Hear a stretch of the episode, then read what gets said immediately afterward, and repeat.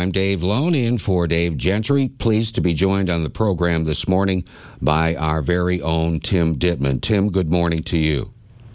Good morning, Dave. Pleasure to be with you. I know you're on vacation. You're taking the rest of this week off and sometime next week as well. And uh, I, I know Gentry wouldn't come on with me. Oh, I shouldn't say that. He did for a Farm Progress show when he was on vacation, and we all kind of like to get away. Uh, from the office when we're on vacation and you know not have to perform on the air but uh, this is kind of a special day so i'm glad you took time out this morning to be on the line and uh, yeah, it's a it's a busy uh, time for me, which we'll I think we'll get into momentarily. The reason for that. Yes, indeed. Uh, I I've been wanting to do this interview for some time uh, right now because I am pleased to announce that the new voice of Fighting Illini volleyball is Tim Ditman. Congratulations, young man. Thank you, Dave. Uh, it's a real honor. I'm I'm over the moon excited uh, for this opportunity. Uh, certainly huge shoes to fill, filling in uh, for a, a 31 year veteran that's, that's built up a lot of goodwill and respect around this community. But uh, I'm really jazzed up for it, really excited about it. Uh, if folks know me and know my background, uh, they know that I'm familiar with the game of volleyball. I'm familiar with our program. Uh, I've called matches on radio and TV, but putting all that aside, uh, I want to get a lot better. So uh, I've taken these these last few months to really immerse myself in the game, uh, start to get to know some of the key players, Coach Tamas uh, and others, and uh, take my broadcast to another level. And then uh, three weeks' time, when the Tennessee match rolls around, hopefully I'm uh, rolling and ready to go. Well, Tim, let's take a step back, uh, go back to the beginning. Well, not the exact beginning. I don't want to go that far back, even though you're not that old. Uh, you're a graduate of the University of Illinois, correct? That's correct. I'm a journalism, uh, broadcast journalism graduate. Uh, the U of I got my uh, undergraduate degree in 2011, and I've been working at uh, DWS ever since. Uh, did a lot of uh, real cool and unique things on the broadcast side while in school, including uh, calling some uh, Illini sports uh, for the BTN Student U initiative that they have there. Uh, that included several volleyball games, including one with you that I'm sure you remember uh, real well. That Penn State match from I believe 2010, 2011, when we uh, broke their big winning streak in front of a great crowd at Huff Hall. That's a, a match I'll never forget. And then I've uh, filled in uh, as color analyst on just a handful of games uh, on the radio uh, with you uh, as well. Well, that's where I really got to know you. You talk about that Penn State match, and uh, uh, you impressed me with uh, your work in that particular broadcast.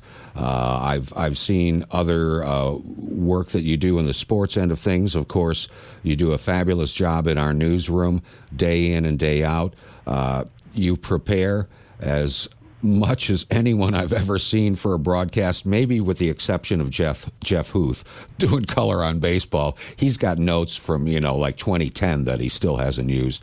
Uh, but uh, I thought you'd be a good pairing with um, Mike Ramey who has done such a great job with me as color analyst, and hopefully Michael will be back. And he, uh, I don't know if the invitation has been extended for him to work with you on the broadcast, but every now and then he would have to uh, do something for like his real job, and he couldn't do broadcast, so you'd come on with me, and we we got to work on the. Uh, Illini Sports Network together on our broadcasts here at the station. And uh, while uh, I, I, I don't want to say I'm going to stress. I'm going to say that I, the decision is a collaboration between Learfield, uh, the uh, Division of Intercollegiate Athletics, and of course our stations. We've worked in collaboration on things for many, many years. Uh, when I, I, went to Learfield and uh, told them back in April, I think it was that I that I was going to retire and step aside from the play-by-play duties they did ask me for uh, input, and uh, you know, I, I recommend, given what we've just talked about for the last couple of minutes here, uh, I recommended you. I thought you'd be the right guy for the job, and I know you are the right guy for the job, and I know uh, that our broadcast won't miss a beat once this season, uh, upcoming season, uh, actually gets going. Well, that means a lot, Dave, uh, to have your vote of confidence. And to answer your question, Mike Ramey will be back uh, with us uh, as color man on the broadcast.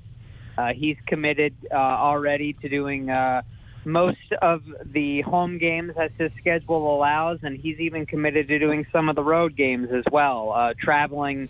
I don't want to speak on his behalf, but I think I can just go ahead and say this. He's committed to traveling on his own dime to some of the uh, away matches that are close by. As you know, as you've looked at the schedule, Dave, there's a lot of uh, non-conference uh, matches in the Midwest this year. About the farthest we go is that Tennessee match to start the season in three weeks, and then after that, we're in Iowa City, we're in Indianapolis, we're in uh, Normal, Illinois for a tournament at Illinois State. So Mike Ramey is uh, to hit the road and, and try to do as many of those road contests as he can with me. He and I have already met. Uh, he's already provided some great mentorship for me, uh, him being a former high school and community college coach. Uh, he sees things and he knows things that I uh, necessarily don't see. And it's something as simple as just looking over the schedule and saying, "Hmm, that's interesting how you know how they formatted the schedule this year."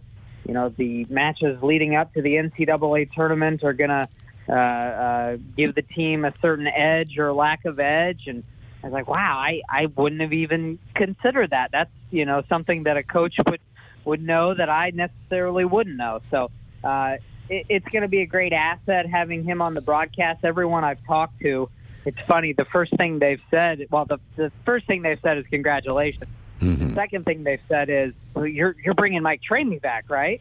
And I reassured them, "Yes, Mike Mike Ramey is going to be coming back." Well, indeed, uh, he's been a, a, just a great uh, co partner, if you will, on the air for many, many years with me, and uh, I am very happy to find out that he'll be with you once again. Uh, we're talking with Tim Ditman. Of course, Tim, uh, you hear mostly uh, with newscasts on this particular station, but if you just tuned in, Tim is the new voice of Fighting Illini volleyball, taking over as I step down, and I, I want to consider this a passing the torch interview. I've been wanting to do this for some time, young man. Well, again, Dave, uh, you know, I can't stress enough uh, how helpful you've been uh, to me uh, really since I got on board eight eight years ago at DWS. Uh, you've been a great mentor to me. You've allowed me to work alongside you both on the air and just learn from you uh, off the air as well. And uh, especially in these last few months uh, since this all started to come together uh, around the time you announced your retirement in April, you've allowed me to pick your brain on several occasions, not just about the game of volleyball, but about hey, what it's like, you know, being embedded with a team and what it's like traveling with the team. You know, again, the the broadcasting side. You know, I don't want listeners to get the wrong impression thinking that I'm some rookie stepping into this. You know, the volleyball side, the broadcasting side is not new to me by any means. I, I feel I'm equipped to do a good job there.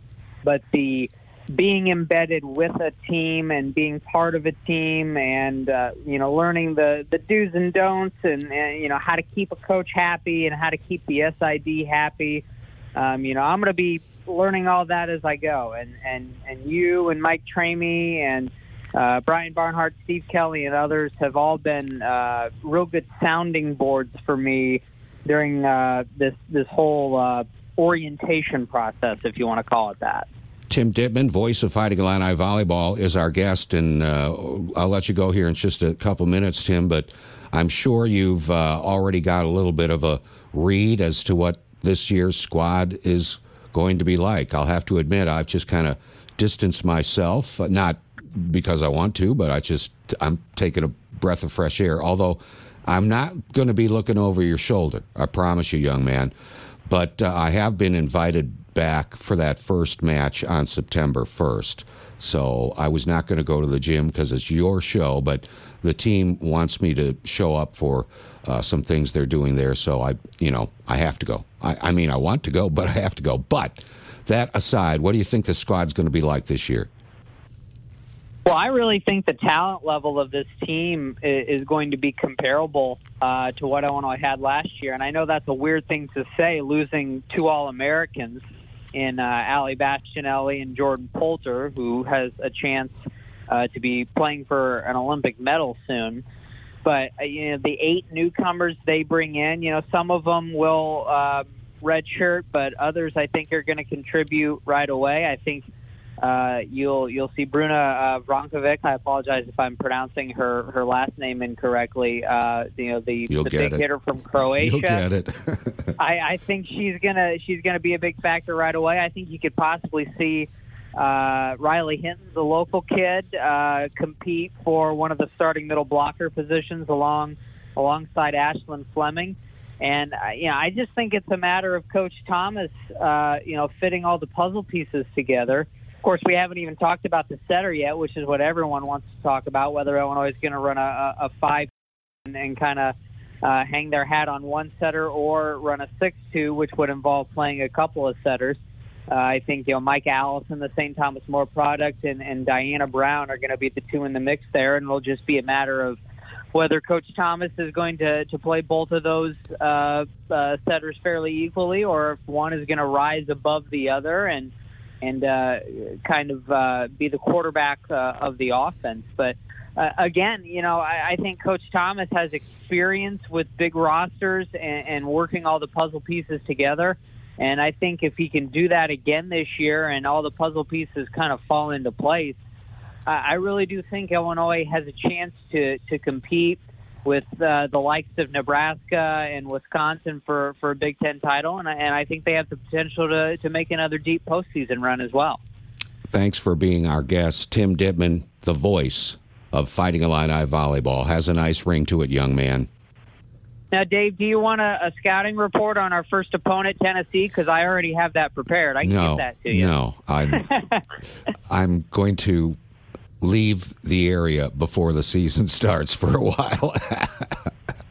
All right, buddy. Good luck. All right. Thanks, Dave. I really uh, appreciate it, and, and I hope uh, all of the uh, listeners and fans of Illini Volleyball will go on this uh, journey with me. I'm really looking forward to it. That's Tim Ditman. I'm Dave Loane. This is News Talk 1400.